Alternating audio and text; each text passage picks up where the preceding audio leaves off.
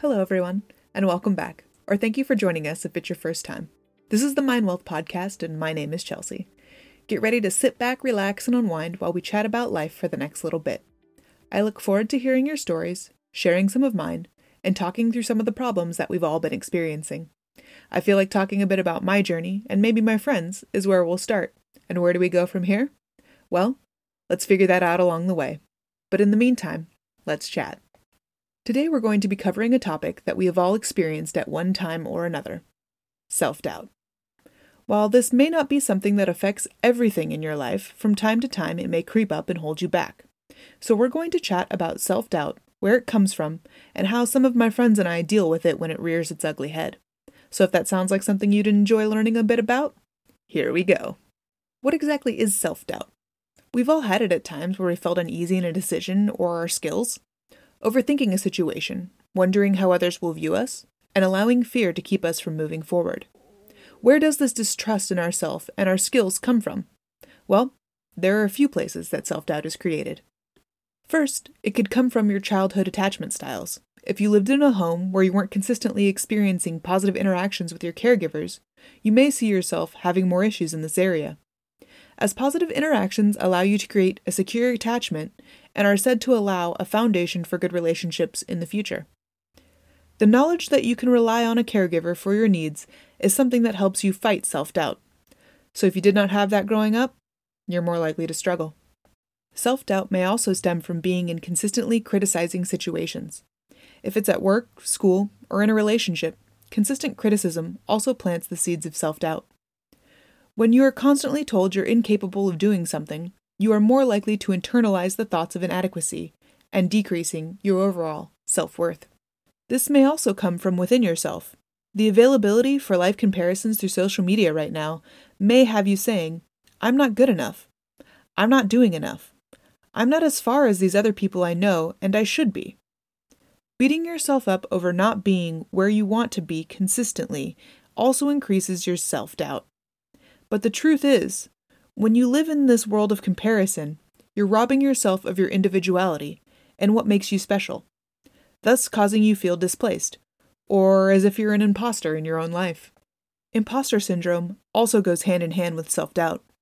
While women suffer more frequently than men from this, fundamentally it is the feeling that you haven't achieved enough, you aren't worthy of your achievements, and you're not reaching your full potential. While these things can sometimes be motivating thoughts, in the imposter syndrome case, they're debilitating and potentially keep you from achieving your dreams. So, how do we fix this constant feeling of unworthiness? I can tell you what doesn't help. When you already at your core do not believe in yourself, all the self help and motivation in the world won't fix it. Because at the center of the issue is that you truly believe that you are lacking. So, in order to move out of these emotions, you have to fix your thought processes and what is causing you to feel as if you're not good enough.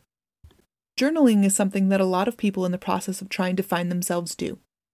It can help you pin down your internal processes and get to the root of what is really holding you back.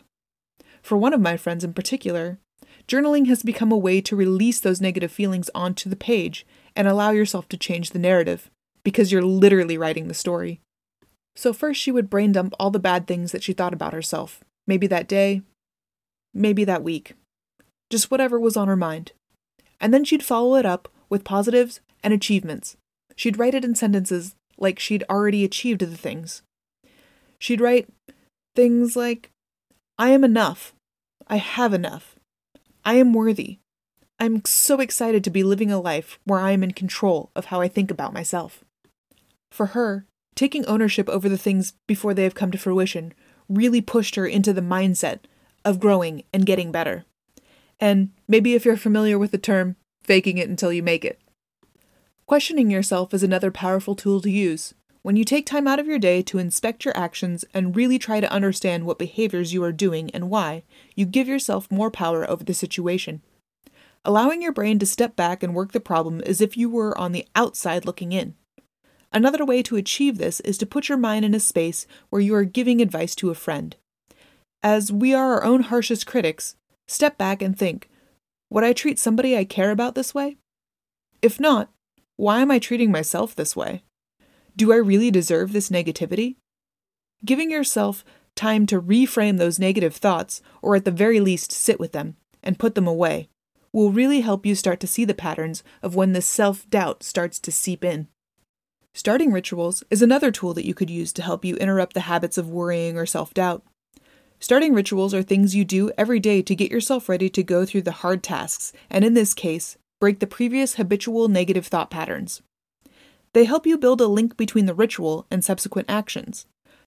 For me, I found it very difficult to start sharing my own personal life for a lot of reasons, and one of the major ones is not believing that I was qualified to speak on topics.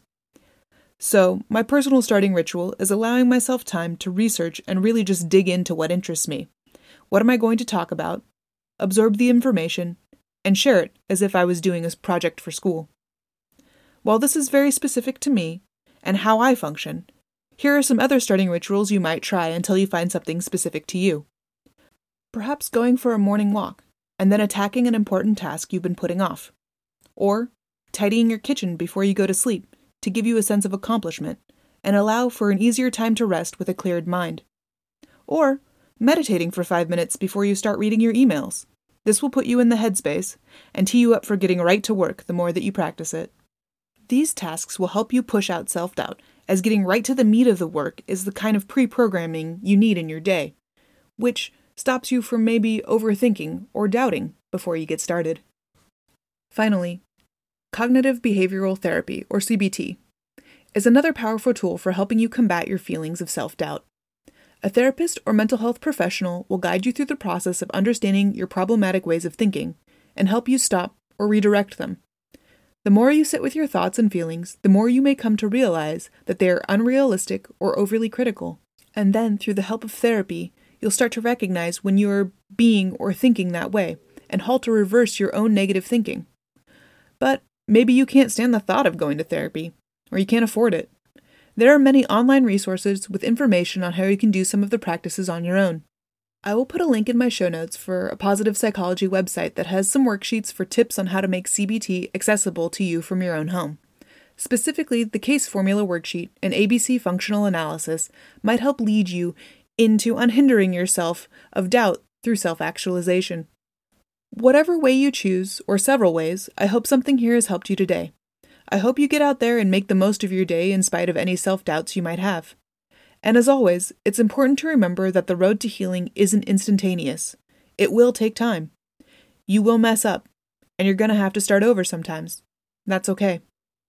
If you catch yourself being self deprecating, try first noting that you have been negative and then stopping to give yourself a compliment instead. You've got this. Thank you so much for hanging out with me today. I've enjoyed our time together. If you would like to join me again for another chat, you can keep your eyes peeled every Wednesday for a new episode, with some occasional oddball freebie episodes thrown in.